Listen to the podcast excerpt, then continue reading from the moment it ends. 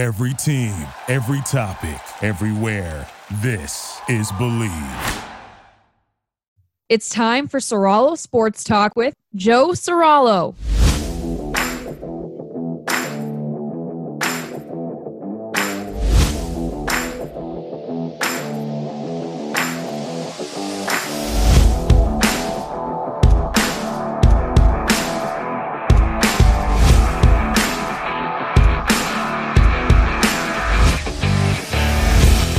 Go, day four coming at you from Radio Row, and we've got a tremendous show lined up today. Three interviews coming at you, starting with Super Bowl 37 champ, Tampa's own Shaun King, and that incredible conversation I alluded to in yesterday's monologue.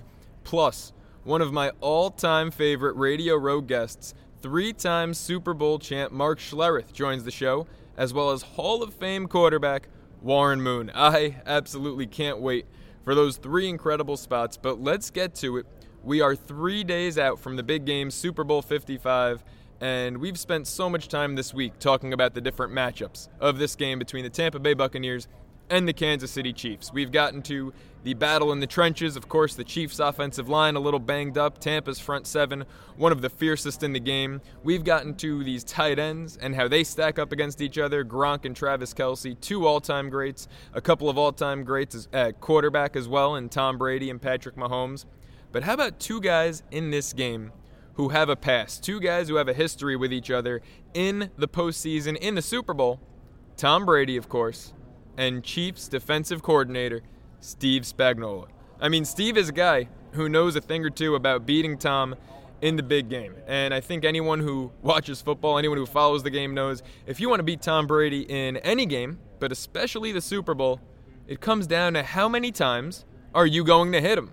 The more you knock Tom Brady on his ass in a football game, the better chance you have at beating him because that has been Tom's one weakness throughout the course of his career tough opposing front sevens. You saw it, Super Bowl 42.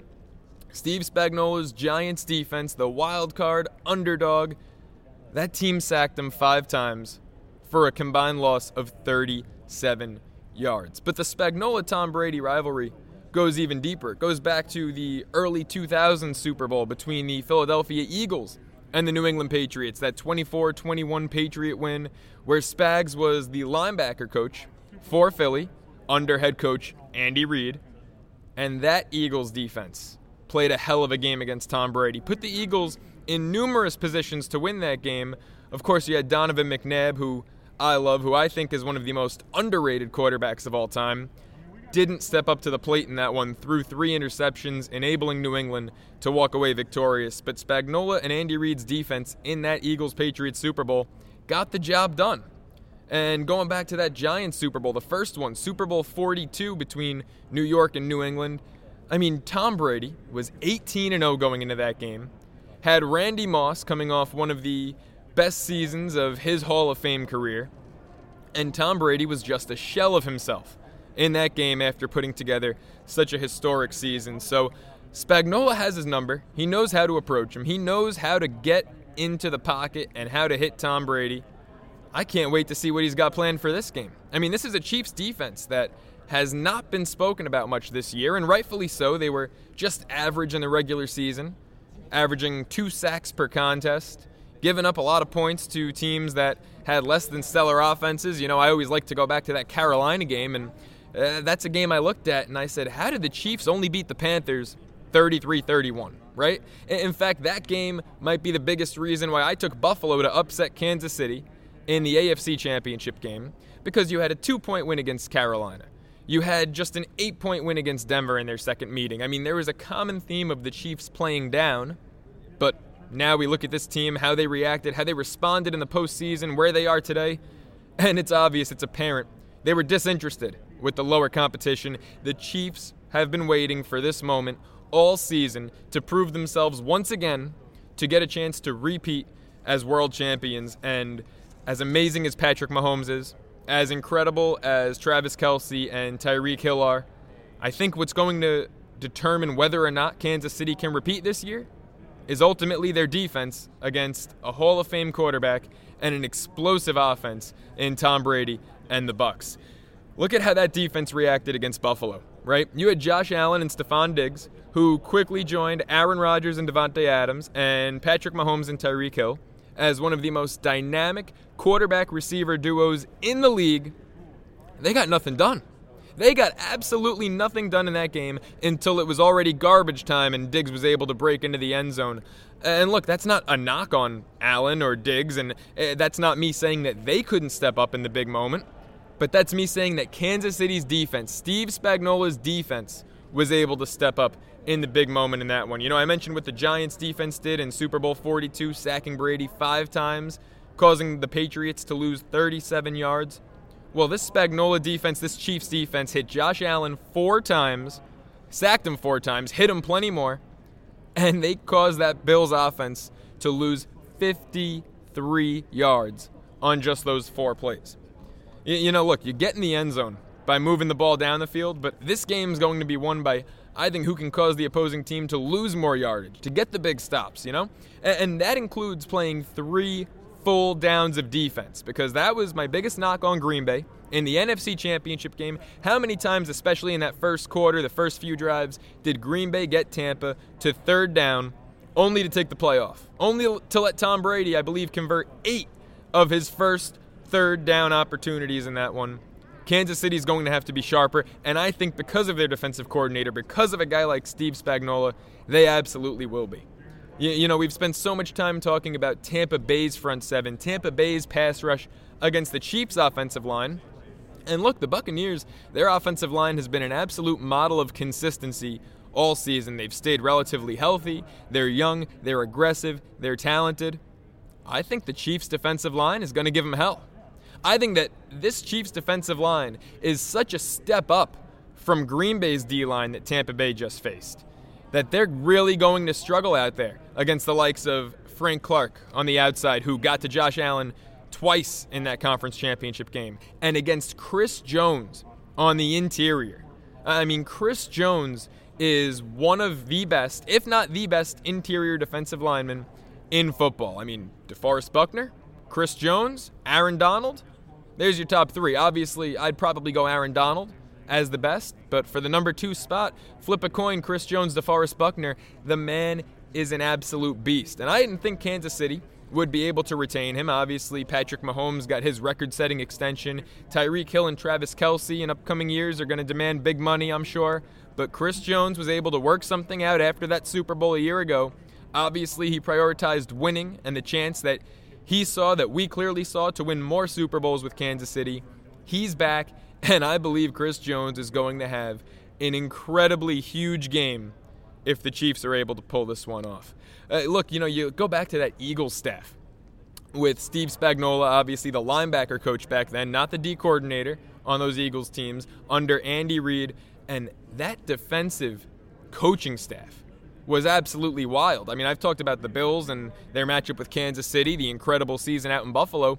Sean McDermott was the safeties coach on that Philadelphia team that got to the Super Bowl. How about their special teams coordinator? John Harbaugh, heard of him, a Super Bowl winning coach down in Baltimore? Uh, I mean, Andy Reid, everywhere he's gone, has brought incredible coaching, incredible coordinators with him.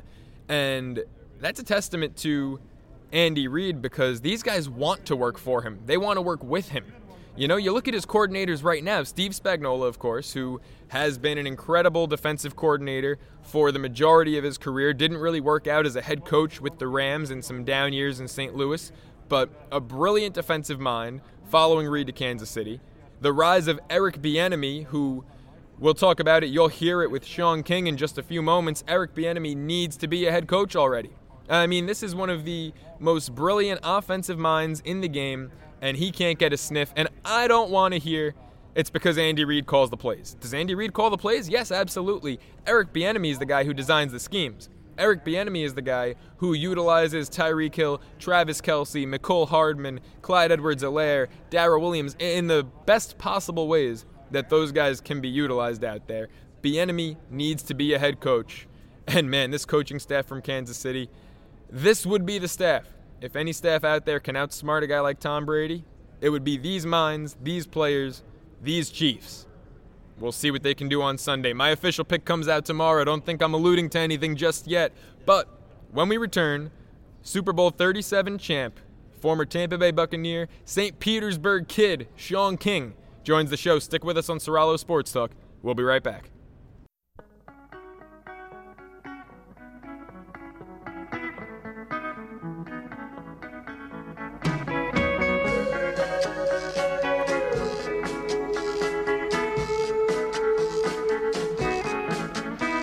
Don't go anywhere. You're listening to Soralo Sports Talk with Joe Soralo.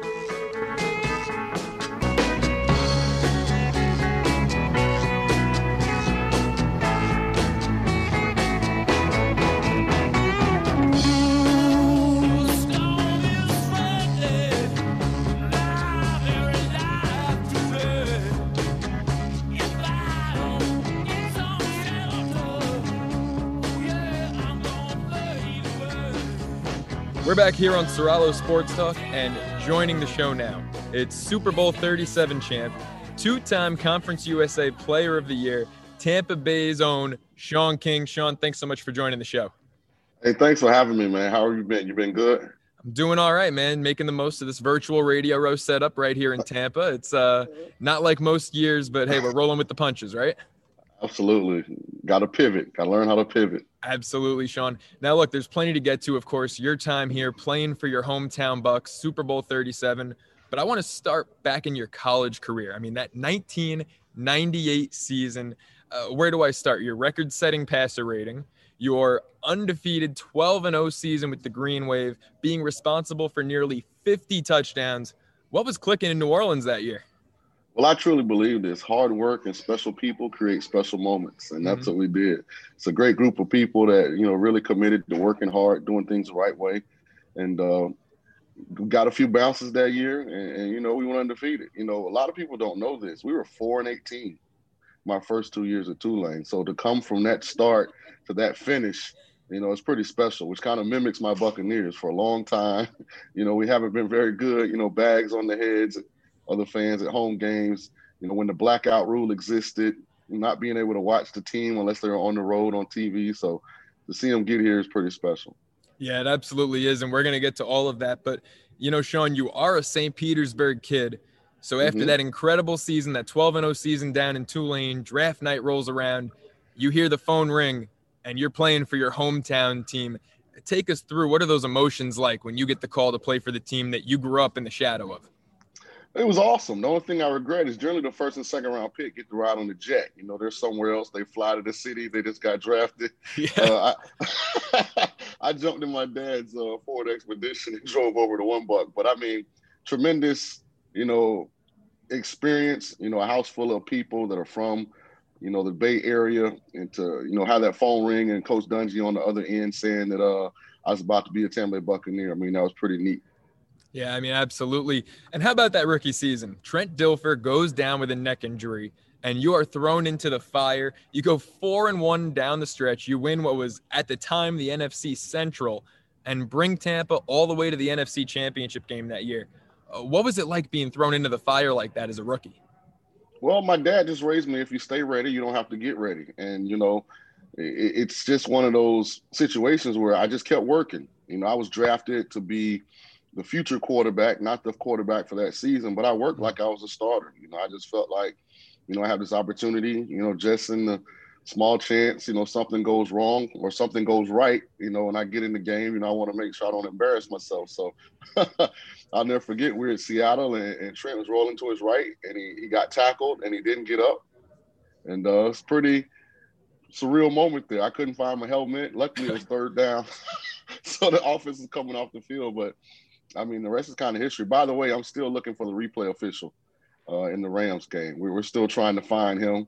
Uh, for your for your for your viewers, that was the Bert Emanuel catch, and yeah. I was the quarterback, and that was the catch then, and it's still a catch now. We should be talking about our organization's third Super Bowl berth, not second. Uh, Shaun, you're 100% right. I mean, you you had your team in it right until the end of that conference championship game.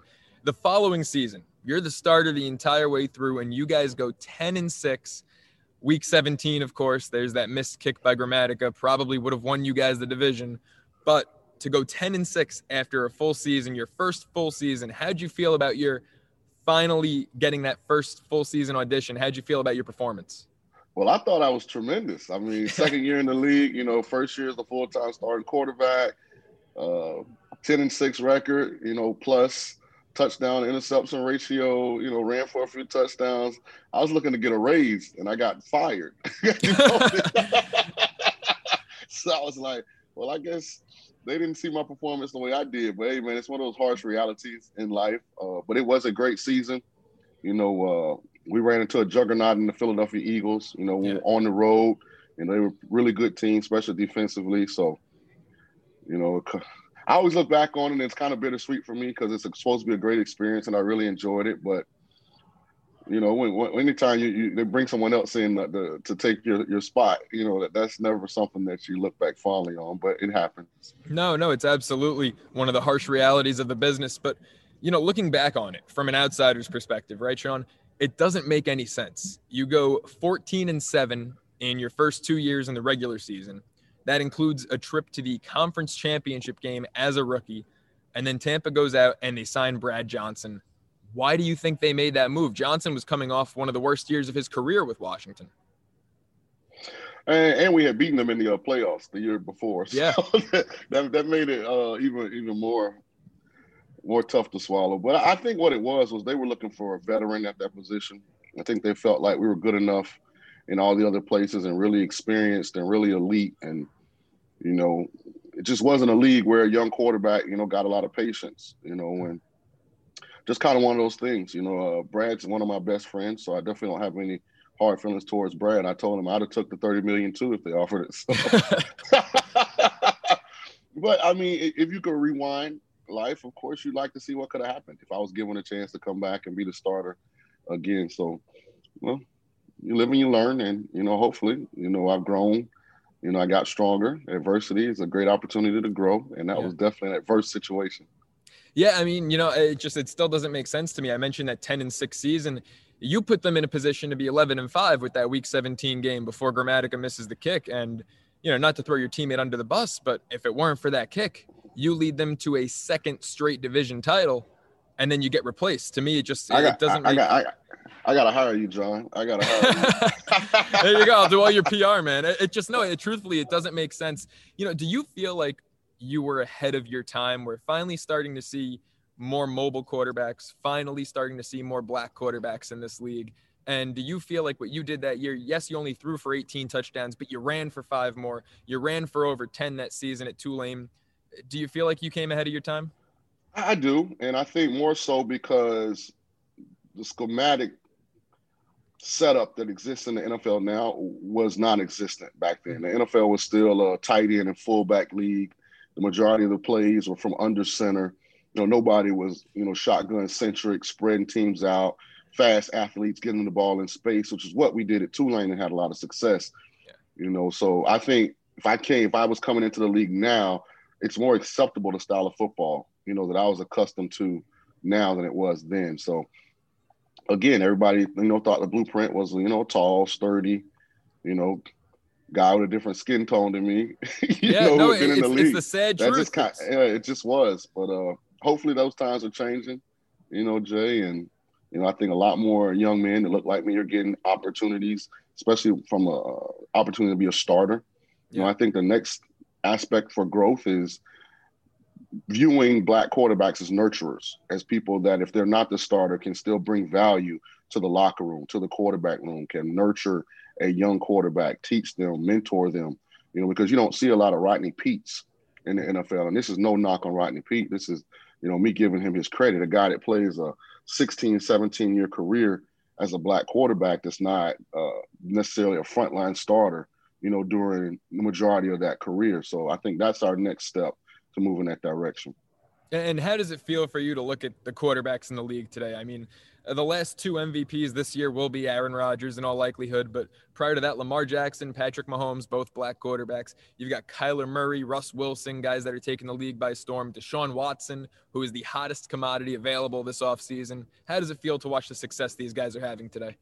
It feels good. It feels good to know that we played a small part. You know, you think about that 99 draft class that I was in – Donovan McNabb, Akili yeah. Smith, Daunte Culpepper, Aaron Brooks, myself. So, you know, I think that class, you know, made a lot of headway, had a lot of success. So to see these young guys flourishing, you know, I'm, I'm all for it. Yeah, it's it's incredible to watch.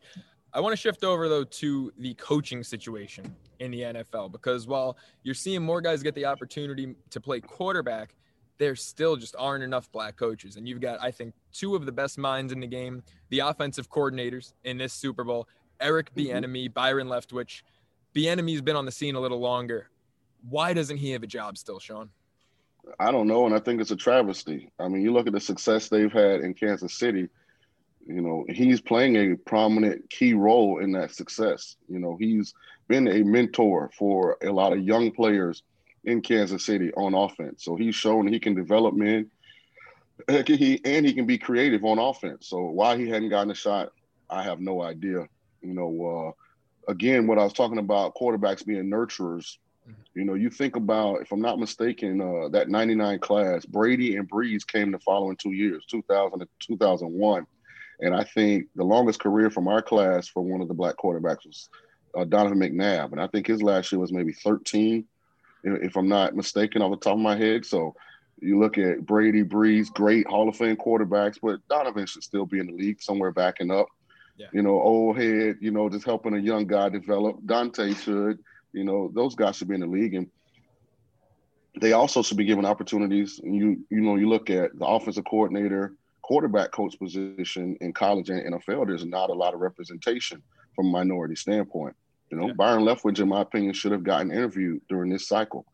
You know, he did an outstanding job with a young, talented, but turnover prone quarterback last year in Jameis Winston, mm-hmm. then to change to a Hall of Fame caliber, multiple Super Bowl winning quarterback in Tom Brady, and the transition be seamless during a pandemic you know, I think that speaks a lot about his maturity, his ability, his ability to manage people and to make pieces fit. You know, regardless of you know how different the quarterback is, and you don't hear his name mentioned a lot. So, salute to you for even bringing him up. No, of course. Look, I, I, was talking to Bruce Arians yesterday in his press conference, and he spoke about how when Byron Leftwich was a player, Arians already had him on his radar to be a coach. And another guy like uh, like Leftwich, who has actually been on the show a few times, he went the broadcaster route instead of becoming a coach. Charlie Batch Another guy mm-hmm. with just a brilliant offensive mind, another black quarterback who knows the game as good as anyone out there. Look, let's get to the game. Super Bowl 55. Let's what's it, it, like as a St. Pete kid, as a Tampa Bay Buck yourself? What's it like to see the Buccaneers become the first team in 55 years to play in the game in their own stadium? Well, that's big time because we had a chance to do it. Uh, I think the Giants ended up playing the Ravens, and we were yeah. picked to win the Super Bowl, and we just didn't get the job done. So to see this group you know, overcome a lot of adversity this year and get it done. That's special. You know, now I just need uh, the good Lord to have this weather cooperate. It's like 48 degrees here right now. I'm not sure what's going on. What the hell, Shaun? I came from New York for this. I had to pack a jacket. I'm here like in short trying, sleeves all week, man. I'm getting screwed. Like we're trying to make the Chiefs fan comfortable. but it's supposed to warm up and hopefully it will. But I mean, it's a great opportunity to showcase our town. I think a lot of people that haven't been here in a while are going to be, you know, very impressed by how Tampa's grown. Yeah, no, it's beautiful. Look, I've been to Florida over a dozen times. Always the East Coast. Never made my way out to Tampa, and I'm loving this week. So, Shaun, before I let you go, how's this game unfolding? How do you see Super Bowl 55 going? Well, I think it's a battle of turnovers. I think whichever defense can force the elite quarterback into turning the football over, I think that team's going to win. I think uh, both offenses are so talented; they're going to eventually make some plays, but uh, the, the offense that limits turnovers, I, I think, is the one that's going to win. I'm going to say 27 24 Tampa. There you have it from Super Bowl 37 champ Shaun King himself. Shaun, thanks so much for joining the show. Hey, Jason, appreciate it, man. Anytime.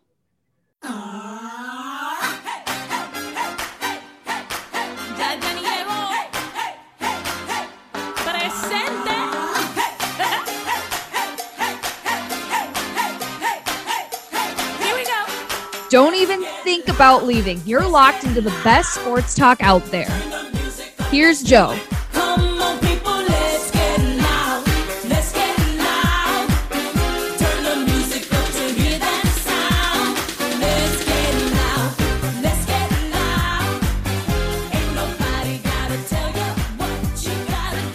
We're back here on Soralo Sports Talk, and joining the show now, you've heard him here before. It's three-time Super Bowl champ and NFL on Fox color analyst Mark Schlereth. Mark, thanks so much for joining the show. Joe, it's my pleasure, man. Always good to see you, man, and always good to be on with you.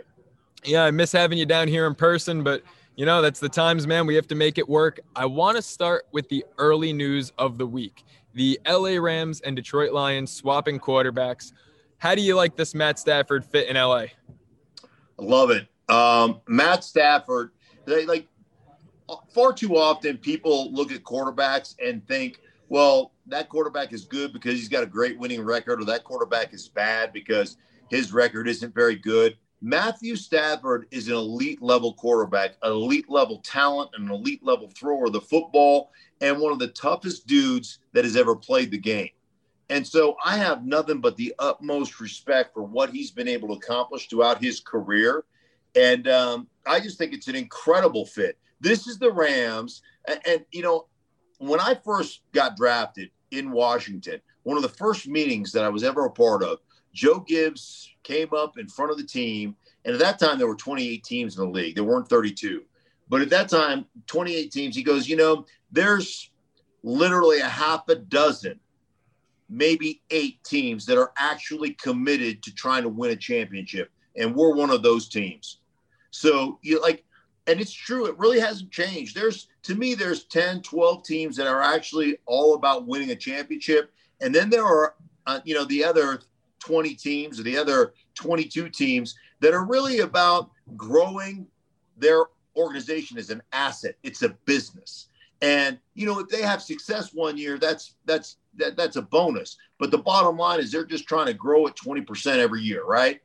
And and so I look at the Rams, that's the signal that we're in a window. We've got two of the best defensive players in the history of this game in Ramsey and Aaron Donald. We've got, you know, a great young running back. We've got some really good tight ends and and young wide receivers. Um, we we got a good old line. We just need a quarterback to get us over the top. And I appreciate the fact that they'll trade unknown commodities for a known commodity and say, let's go win a championship. Let's see if we can compete for a championship. I appreciate that. Matthew Stafford, to me, again, is is one of the best in this league that um, just hasn't ever been supported. I'll, give you a couple quick numbers. Um, Matthew Stafford played for 12 years. Do you know that he has had the sum total of 11 100 yard rushers in that 12 year career. 11 over 12 years. He's had one top 10 defense in those 12 years. By the way, they went 11 and 5 that year. You know, Joe Flacco won a game, a playoff game, where he went four for 10 for like 42 yards and got the W. You know, I mean, give me a break on that crap. So I take it you're not part of the wins or a quarterback stat crowd, which I know your buddy Trey Wingo hates that more than anything. Yeah, no, there's no, there's no. Trey and I will get on the phone and just and just you know piss and moan about the quarterbacks wins. It's it's great to me. You know, defense wins championships and all that. that that's baloney. Great teams win championships. Got to have a great team. Now, quarterback can cover some warts. Don't get me wrong. Quarterback will cover warts but he can't do it all himself. So now with Stafford out in LA, because Jared Goff, you know, I, I, wouldn't give you two cents for him. I think he's one of the worst 16 starting quarterbacks in the league, definitely in that bottom half. Does Stafford make the Rams favorites in the NFC next year? I mean, you've got Green Bay lacking pieces around Rodgers. Brady will be a year older. Are the Rams atop the conference? I think the Rams are. I mean, I think I look at their own division. Their own division is tough, right? Yeah. yeah. With Seattle, although they seem to match up against Seattle well. Mm-hmm. And and where they really have matched up against Seattle is uh, they dominate a line of scrimmage. Uh, that's that's what they do. You know, it's it's funny.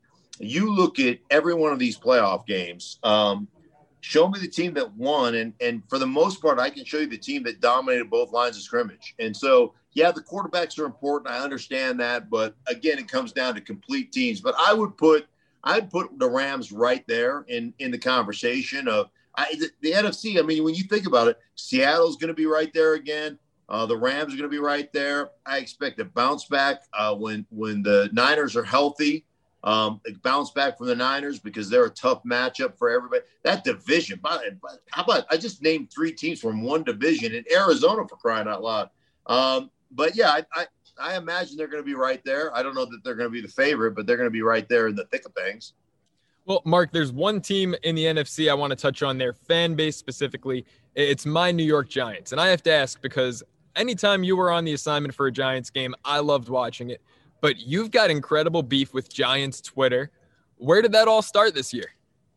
Um, they didn't like the fact that when I called the game in Seattle, that I was excited about DK Metcalf's stiff arm and um, and you know, and a couple of big time plays by Jamal Adams, who just makes plays around the line of scrimmage constantly.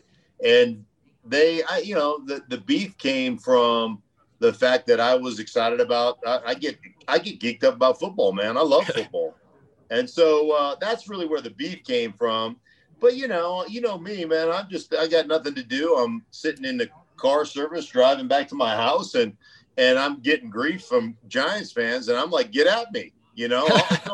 I don't have any issue with that. So yeah, uh, I sparred with the, like I had one dude say, "Hey man, uh, you know I know the stiff arm from DK Metcalf looked good, but um, you know uh, our corner almost created a turnover." And I go, "Oh, I didn't know almost turnovers were a uh, were a statistical category that yeah. gets almost like almost wins." And yeah, I so yeah, I, I a lot of Giants fans hate my guts, which is great. The feeling's mutual. You know, I, will go I'll go toe to toe with Giants fans. That's cool. Mark, which fan base was the biggest pain in your ass this season? Oh, for sure, Giant fan base. Oh, it there, was. There, no one tops us, huh? Oh no, it's, it's not even. It's not even. It's not even close. Um, but you know, I mean, all fan bases to a degree. Um, here, here's how I look. Here's how I look at it. Right like I was told when I first got into this business, this is great advice. You might want to keep this, like write this down. Somebody much wiser than me told me this. I'm going to pass it on to you. Okay.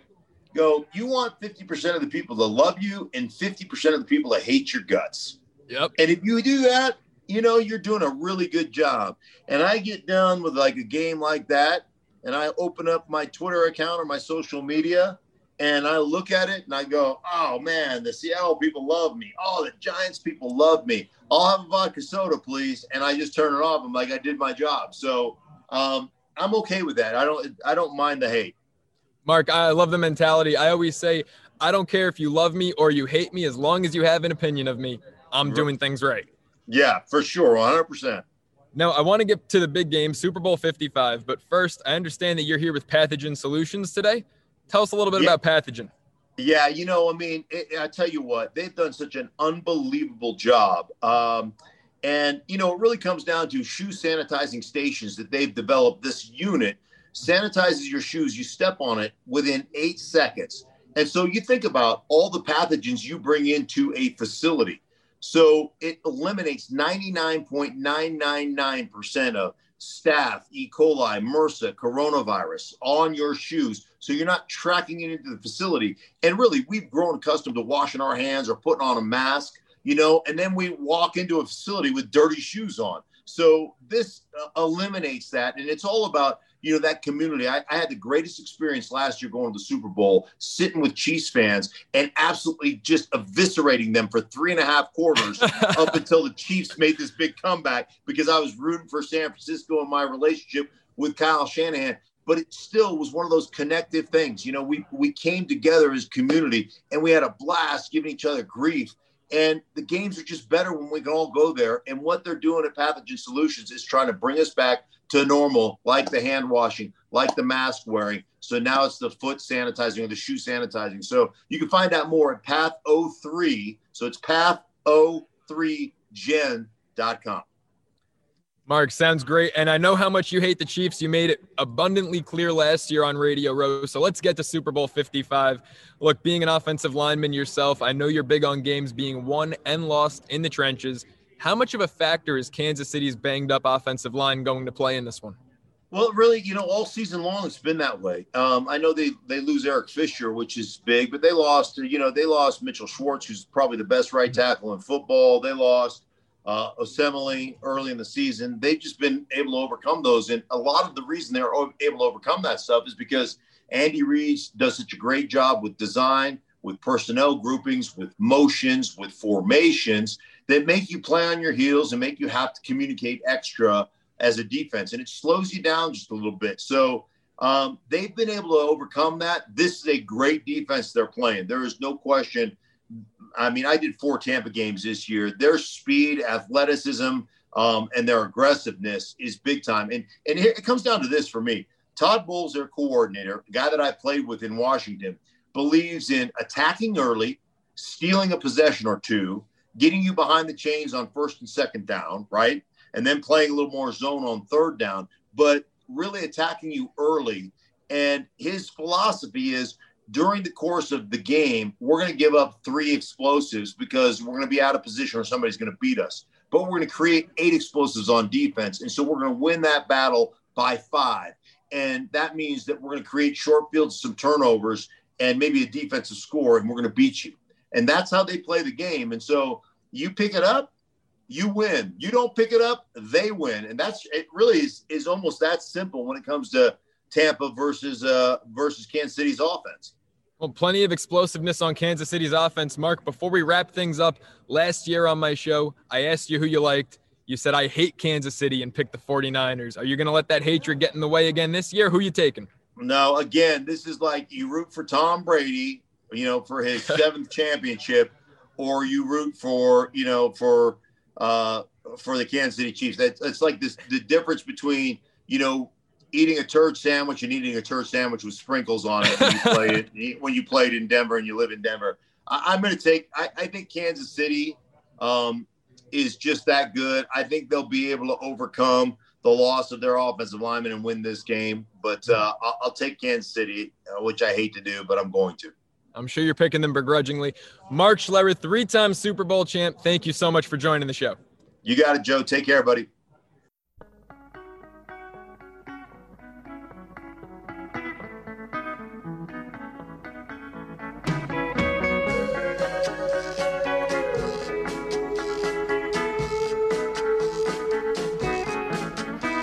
Don't go anywhere.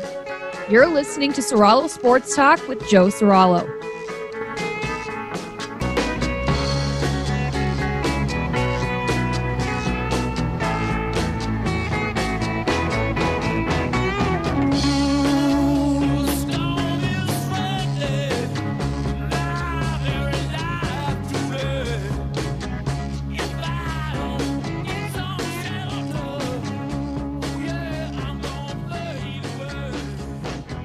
Back here on Soralo Sports Talk and joining the show. It's a man whose five consecutive Grey Cup championships are a Canadian Football League record, which still stands today. The 1989 Walter Payton Man of the Year and Pro Football Hall of Famer, Warren Moon. Warren, thanks so much for joining the show. Uh, thanks for having me on. I'm uh, really excited about it and also excited about this weekend. Should be a great football game. It absolutely will be. And I can't wait to get to that. I can't wait to get to your legendary career. But I want to start with the ongoing Deshaun Watson saga that's taking place in the city where you became a legend, Houston. Just yesterday, Brett Favre spoke out and said he thinks that NFL players make too much money to voice their opinions. Uh, what's your reaction to Favre being critical of Watson? Uh, I totally disagree with Brett on that one. I, I think uh, players are making the money that the game has been able to generate, and that's the reason why uh, these players are making this money, uh, and they wouldn't be making this money if the game wasn't generating this type of revenue. So I'm, I'm more power to the players to make as much money as you possibly can because it's very, uh, uh, very short careers, and in, in some instances very long, but in other instances very, very short. So you have to make what you can while you can because you never know how long you're going to be able to play. And I think the more money you make, the more power you have to be able to make these types of decisions, to be able to be in a position where you can say, I don't like the way this is going, or I don't like the way that's going. And uh, let's try and make some changes. And if we can't make any changes, then let's just part ways. So I think that's what Deshaun Watson has done with the uh, Houston Texans right now. He feels like their ownership group is going in a d- different direction than what he feels is best for the football team to win. And I think a lot of other people agree with that, not just Deshaun. Warren, I, I couldn't agree with you anymore. So what do you make of this entire situation? Where would you like to see Deshaun end up so that he can have the most success possible?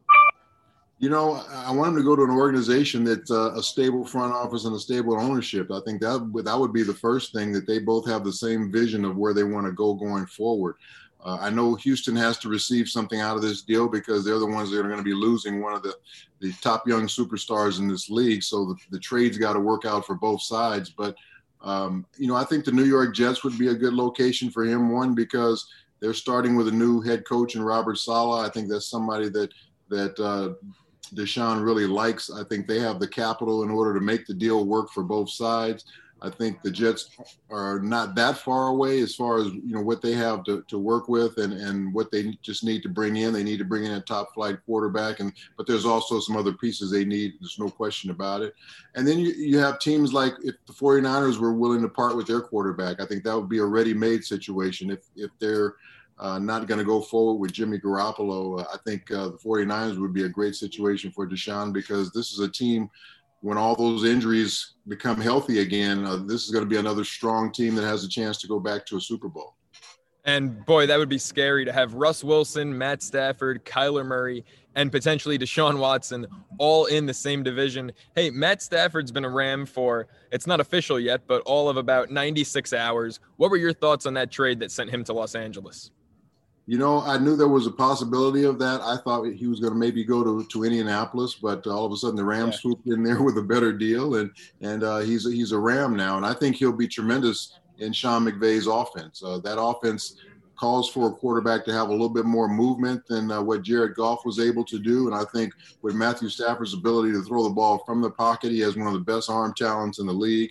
He's very experienced. Uh, he's got a lot of come from behind wins playing for a bad organization.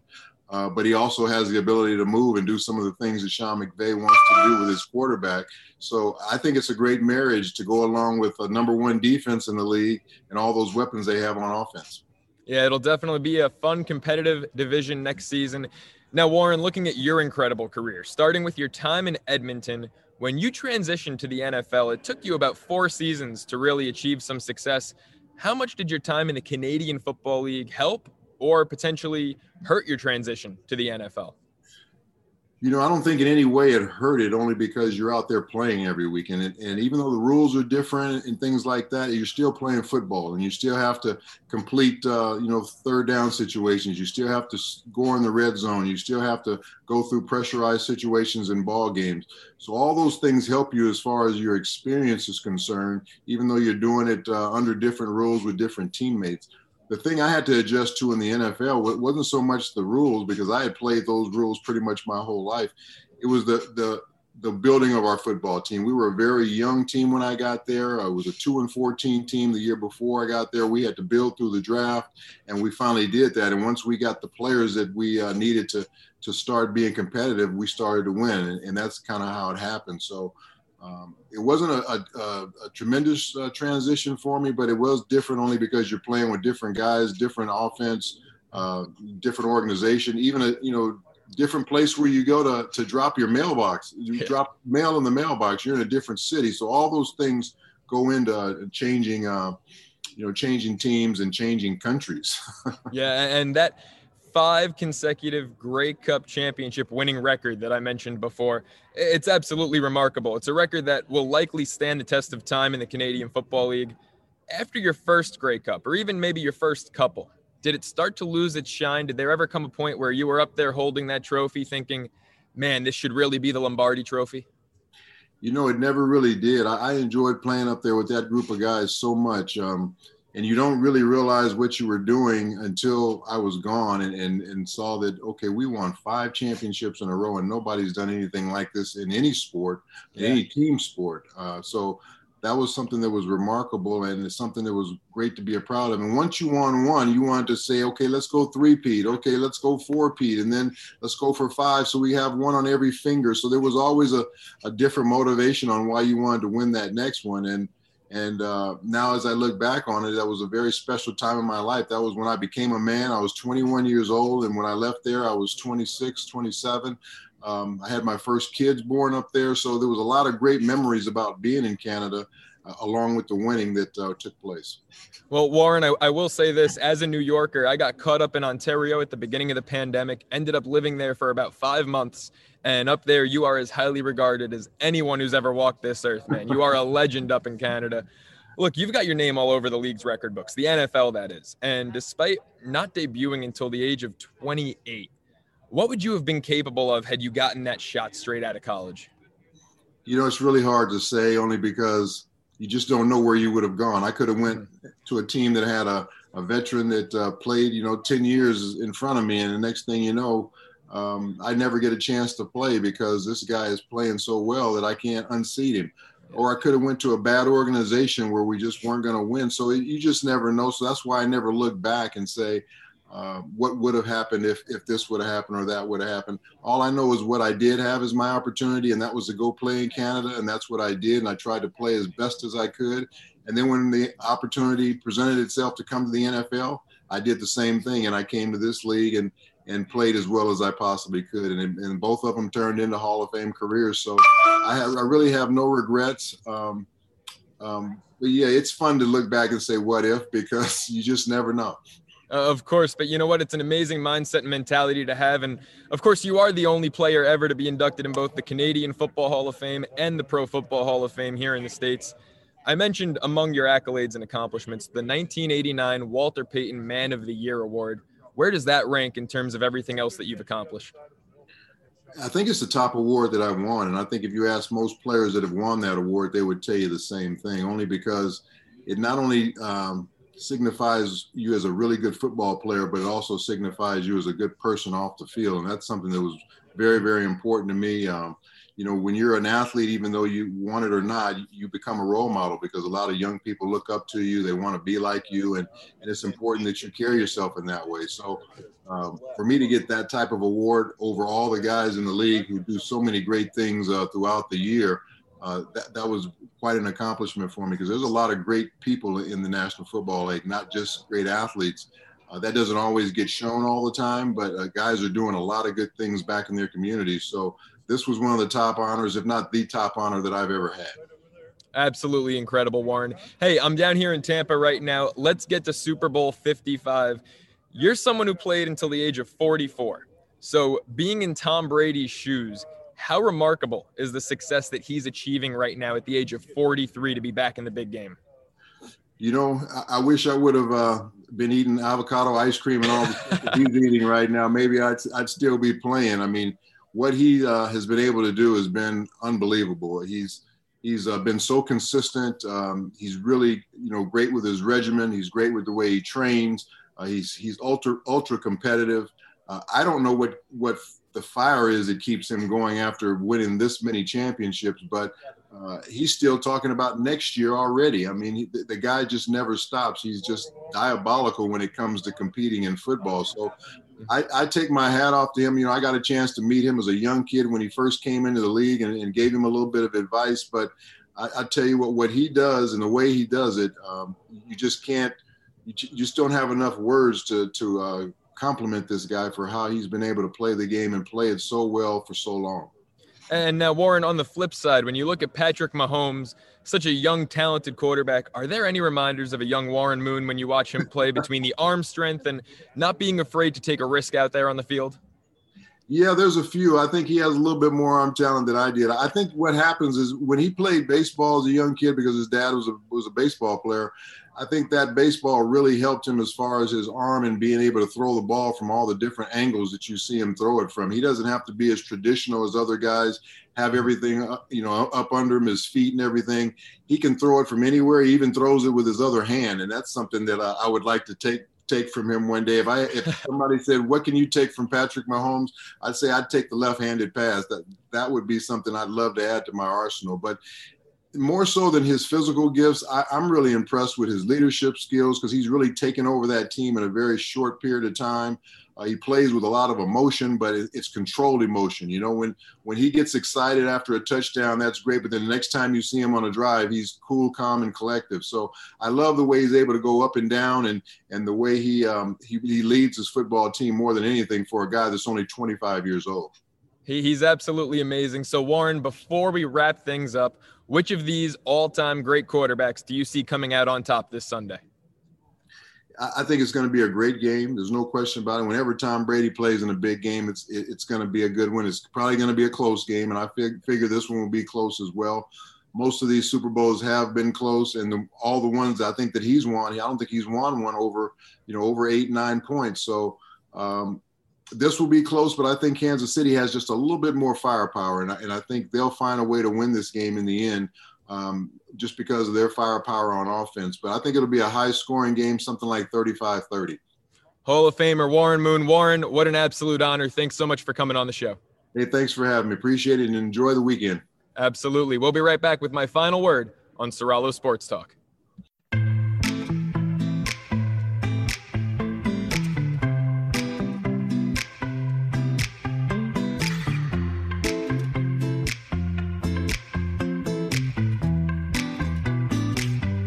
Don't change that channel. It's time for Joe's final word here on Soralo Sports Talk.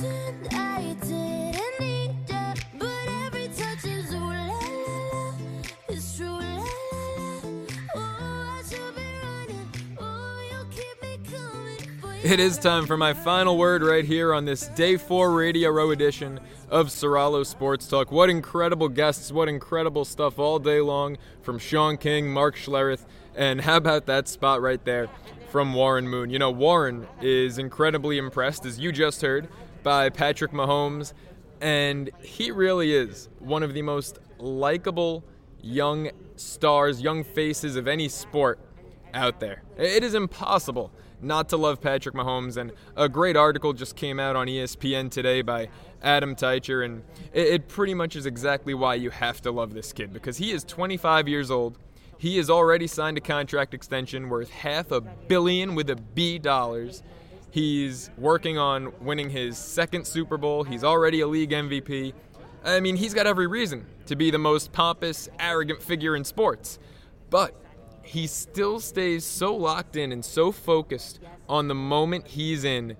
It's just really remarkable to be that mature, to be that poised at 25 years old. How about this? He was asked earlier this week about chasing Tom Brady's Super Bowl record, right? Six wins as it stands right now, 10 appearances, and Mahomes was having absolutely none of it. You know, he knows how amazing he is. He knows how much potential he has to set all sorts of quarterback records in terms of winning and in terms of personal accolades. But Mahomes is only concerned with the game that's three days away, Super Bowl 55. Said he didn't want to talk about six.